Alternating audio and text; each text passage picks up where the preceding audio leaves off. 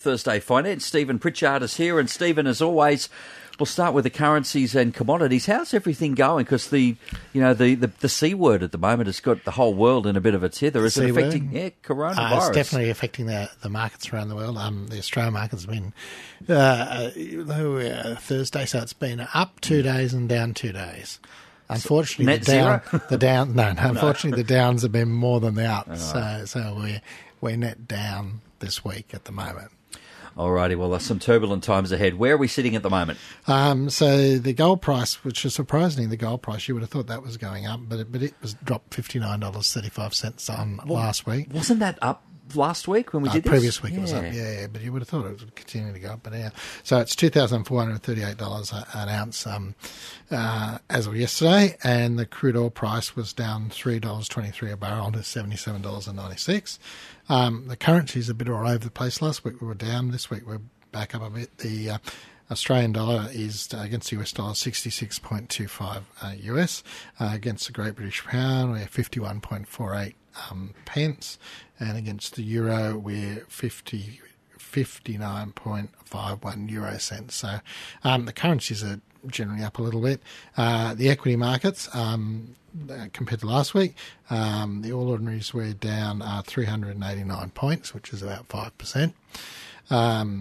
So the S&P 500, which was actually up 5% on the week to 3,130, and the UK FTSE index was up 19.2 points to 6,815. So the Australian market's probably been the worst performer during the last week. Yeah, and I guess for the most part, not really a big surprise. Not really the big surprise that, the Chinese market are probably even worse. You would think so, yeah. And what a market they have to lose. Yeah. But, and some stocks that local people invest in, BHP is down $1.53 on the week to $33.60. CBA was down almost 9% to $77.11. NIB, the local health fund, was down 24 cents to $4.45, and Telstra was actually up 4 cents to $3.48. And Henry Jennings from Marcus today. And Henry, as we get into the stories of the week, you've got to make sure for the bathrooms in your workplace, you've got enough loo paper, you're all sorted? Yep, I think we've got that one covered. You didn't race out like everybody else in the last 48 hours and stock up? I've never heard anything so ridiculous in all my life. It's just every Hollywood movie on disasters and dystopian worlds, they focus on fuel and food and whatever, but who would have thought that loo paper would be part of the plot and that we would be rushing out to buy toilet paper?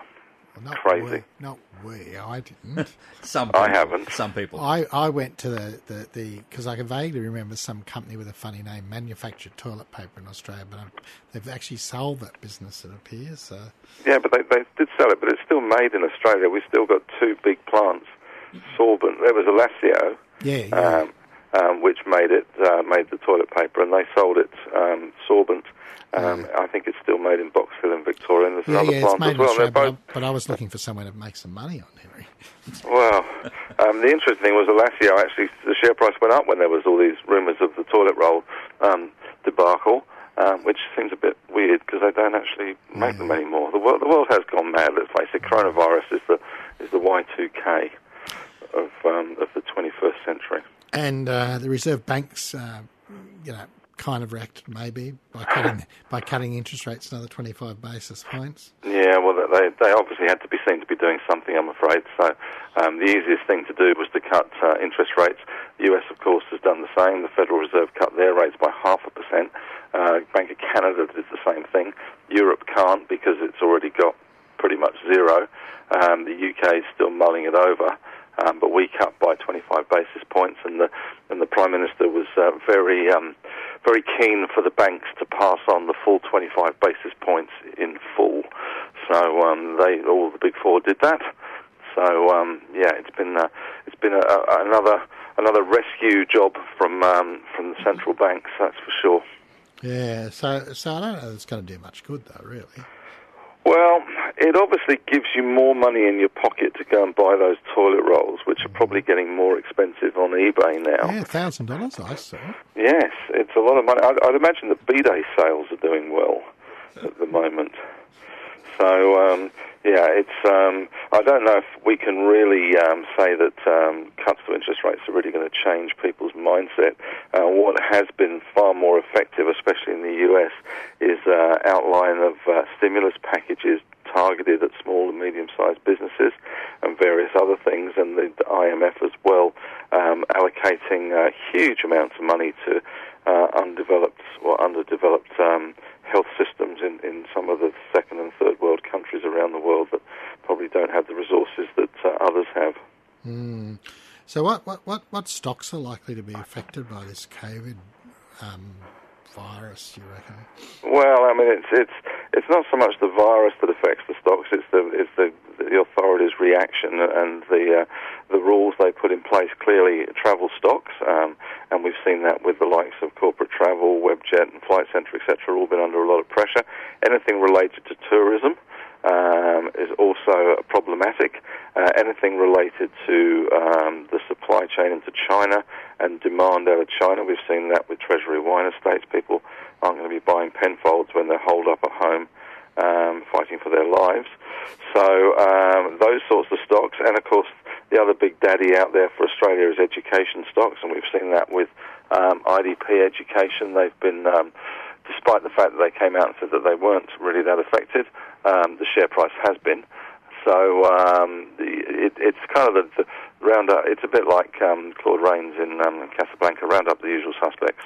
And, yeah, that's certainly very true with travel, tourism and education being our biggest hits in terms of market perception at the moment. Is there any beneficiaries? Yeah, there are. I think there are, well, certainly in America, some of the beneficiaries have been things like Netflix and Amazon. Everyone's going to be sitting at home in their self-imposed quarantine watching Netflix like crazy. Amazon, of course, delivers, so you don't have to go outside, so that's been good for them. But here in Australia, there's been a number of, I guess, speculative biotech stocks that have been involved in some sorts of treatments for CV19. Zunu group is one of those, which has a sort of an antibacterial approach to it, and there's a number of other ones as well that have been doing relatively well. Zunu's done very well, and the others that have been doing relatively well. If they've got even something vaguely that kills the virus and can you know, wipe down door handles or whatever. So those have been the winners. They have been few and far between, I have to say, certainly this last week or so. So the bigger cheese, the big cheese, the dividend got cut and profits fell a bit and the stock price fell and then it bounced back. Another, well, I think this is more bushfires than coronavirus, but yes, certainly it had a bit of a pull down when it first announced its results, and then there was a bit of a rethink there. So I guess the market's looking forward now through the drought and through the bushfires into rebuilding and maybe a brighter future for Bega. Certainly, it's been raining again here today, and apparently it's raining in all the right places as well. So much for the weather forecast that we wouldn't see any rain till May. It doesn't seem to have stopped raining since about end of January. So yes, they've recovered all their loss on the results, so not looking too bad at the moment, that's for sure. And then Harvey Norman's profit was down by 4% as a result of the bushfires over the Christmas period? Yes. I guess we Harvey Norman is much maligned and much shorted by the market. No one is really a big fan of Jerry, and there has been some discussion, shall we say, over the years about the accounts and the way he does his accounting, and certainly it was a seriously big casualty after its results. It dropped from around $4.80 and currently with $3.60, so it's been a mighty big plunge for them, and of course the coronavirus, the droughts, the bushfires, the hail, etc., has been a big factor in those results and that drop for them, for sure. Mm. And then, of course, the Reject Shop, its profit was down 10%, I think, and it's announced a new share issue. Yeah, the Reject Shop's a funny one, actually. It tends to do well in worse times, shall we say, in bad times. And it's not obviously it's not the sort of the luxury end of the market. So it has done historically relatively well in bad times. But again, the results season coupled with this extreme volatility that we've seen coming out of the US and our markets recently has certainly taken its toll on the Reject Shop. Just to give you an idea, out of the last 7 trading sessions in the Dow in the US, it has moved 1,000 points on 5 of those days. That's a lot. Which is a lot. So, yes, it's the Reject Shop is not alone. It's not Robinson Crusoe being sold off. They are doing a $25 million equity raising, which I guess does put some pressure on them as well. But the sales weren't too bad. And we even saw Myers out today with their numbers, which were actually remarkably not that bad. It just shows that maybe all is not lost, perhaps, in the department store. They weren't stunning, but certainly compared to some retailers, they don't seem to be going backwards anyway. The share price is actually unchanged today, so Solly will be relatively happy, I'd imagine, with the work the management is doing at the moment to realign that business.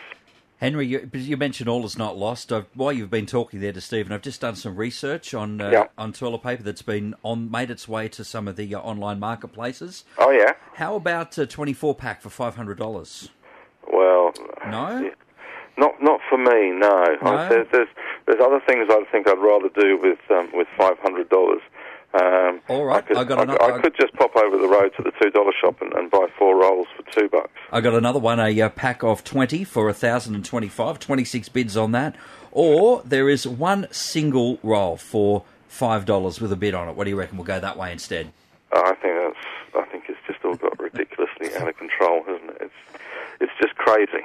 Henry, have a great day, and you'll be back with Stephen next Thursday on Thursday Finance. I will indeed. Thanks, guys. Stephen, time for another guest this afternoon. Yeah, so we've got LJ Collier, who's the state manager of Alan Gray Australia, and he's going to talk to us about a bit about contrarian investing. And might I say, he's actually showing us all up. I mean, you've got your open neck shirt on. I'm still in my T-shirt, and this bloke's been out there styling and profiling, suit, tie, although your tie's a touch crooked, so we'll fault you on that. You used to be able to get away with that until it started getting streamed on. That's true. That's true. That's right. Okay. But if you're looking for the webcam, it's the best dressed bloke in the room for sure. Oh, right. That's right. That's right. Well, thanks for having me, Mark. Thanks, Stephen. It's good to be here.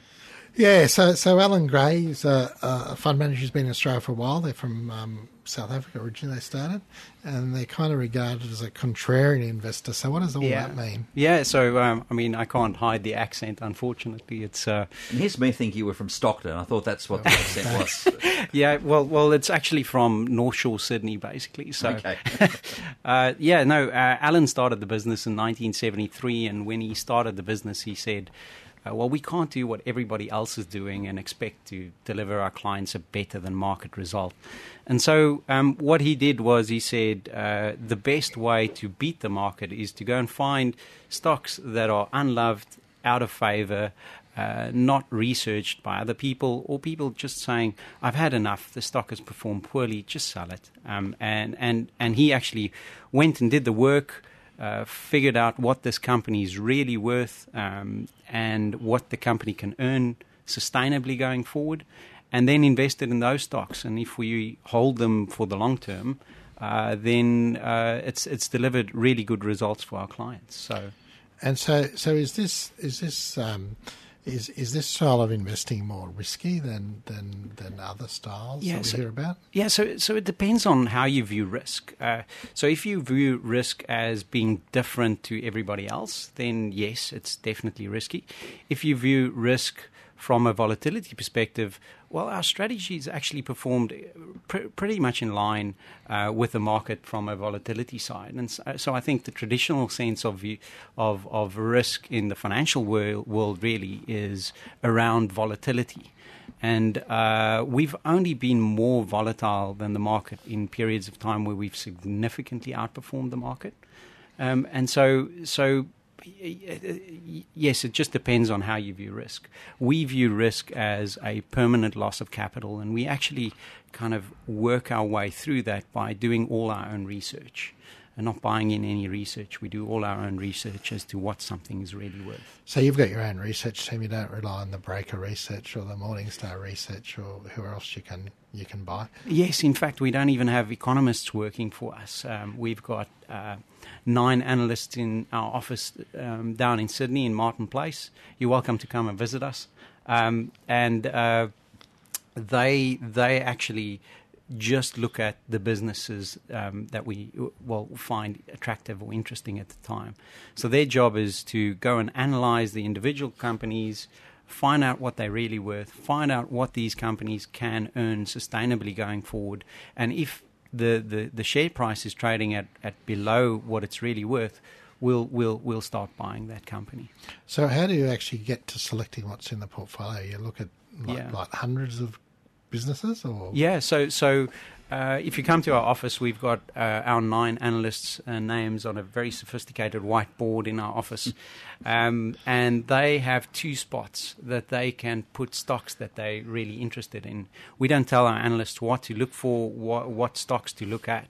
They basically go and find the stocks that they find interesting, things that have typically kind of stumbled a little bit, fallen a lot. What does that process actually look like, LJ? Like you said, they come in with a fresh slate. Yes. How do you decide what to look at, it, and how do you even go about that? Yeah. So if you think of a simple example would be if you go and try and buy a house, and you rock up at the auction and you're one of 30 people there, your chances are you're going to pay market price for that house. You might even pay more than that market price for that house, depending on how good the auctioneer is. If you're the only person rocking up to that auction, chances are you could probably pick it up for less than market value.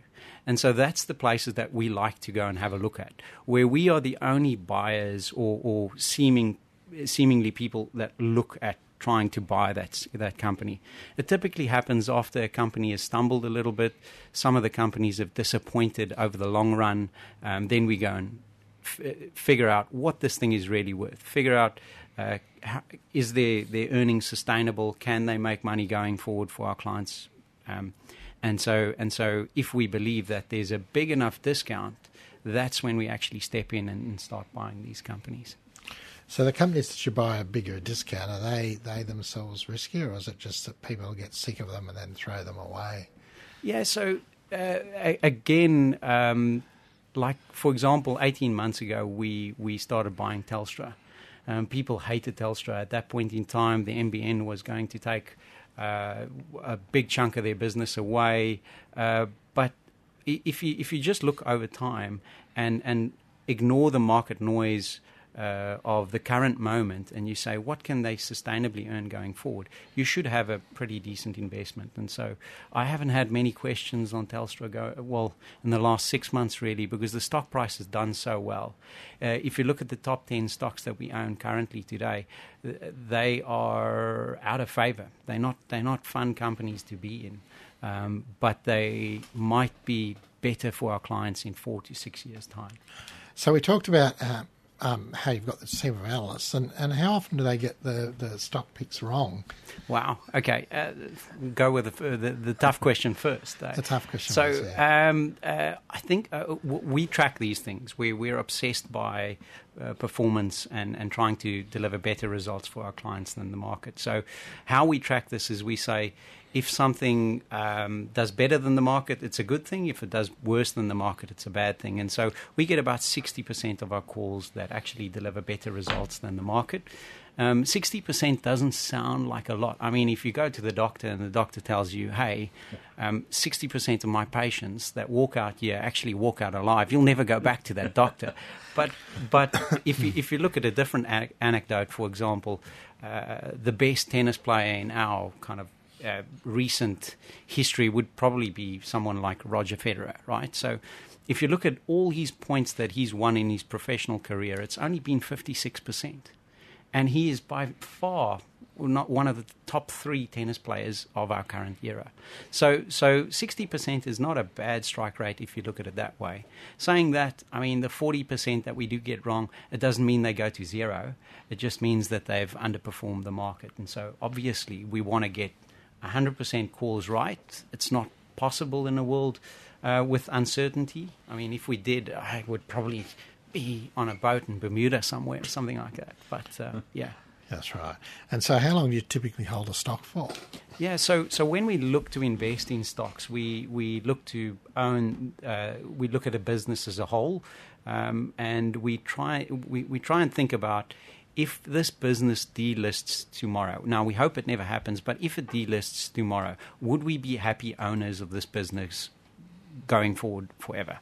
So that's the way that our mentality works. But if you look at kind of like how long in our history here in Australia, we've been around since 2005, managed money for clients since 2006. The average typical holding period for companies that we buy into is 4.25 years. So it's longer than the average manager in the market. But well, we would hope that it's 1 year and 1 day to get past the capital gains tax things. When it's reached its fair value, we could sell it out. But unfortunately, the markets don't work in an exact science or a straight line. It takes us a little while to actually realise that value that we see. So it's not a short-term trading operation, basically. No. And in fact, the 9 analysts that we have in Sydney, I mean, if you think about it, that we own fewer stocks and we don't turn over that many, they only have to come up with one individually, one, maybe 2 good ideas a year. So they're working 40 hours a week, every week of the year, trying to find these stocks that will outperform the market. I like the sound of that. Go to the boss and say, one good idea for the year, I'm done. Yes, pretty much. We wish it works that easily. What do you guys put on that whiteboard down there? Nothing. Yeah. Well, we wish it works straightforward and simple, just to find one idea and you can go on holiday. But unfortunately, it takes a hell of a lot of work to actually get to that idea. So we've got an example of one of the stocks that you're holding that you've held for a while. Yeah. So one of the stocks that we've been holding for a while now has been Newcrest. It's our second largest or third largest stock that we own in the portfolio. So we've been holding Newcrest for quite some time now. It was trading in the early 2010s around about $40, and so it got rocked by massive losses and it traded down to $14. And we started looking at this company at $12. We started buying and we thought, geez, this is great buying opportunity. We're geniuses, and it dropped to $7.50, right? And so we continued buying in the weakness, but we held on to the stock, and it's done reasonably well for our clients of late. I think it's come off quite a bit. But it's still one of the top holdings. We think it can still has some of the gold stocks have done quite well in the last 2 weeks. Yeah. I mean, some fear gold's generally seen as a hedge against like really bad things in the world. So yeah. Okay, well, thanks for coming along, and I think we're great. Thanks for having me. Pretty much out of time. Thank you from Alan Gray Australia again, the State Manager LJ Collier. We'll get you back down to your whiteboard, and we'll talk to you another time. Brilliant, thanks, Mark. As always, Stephen Pritchard. He'll be back next week, oddly enough, same time for another Thursday Finance.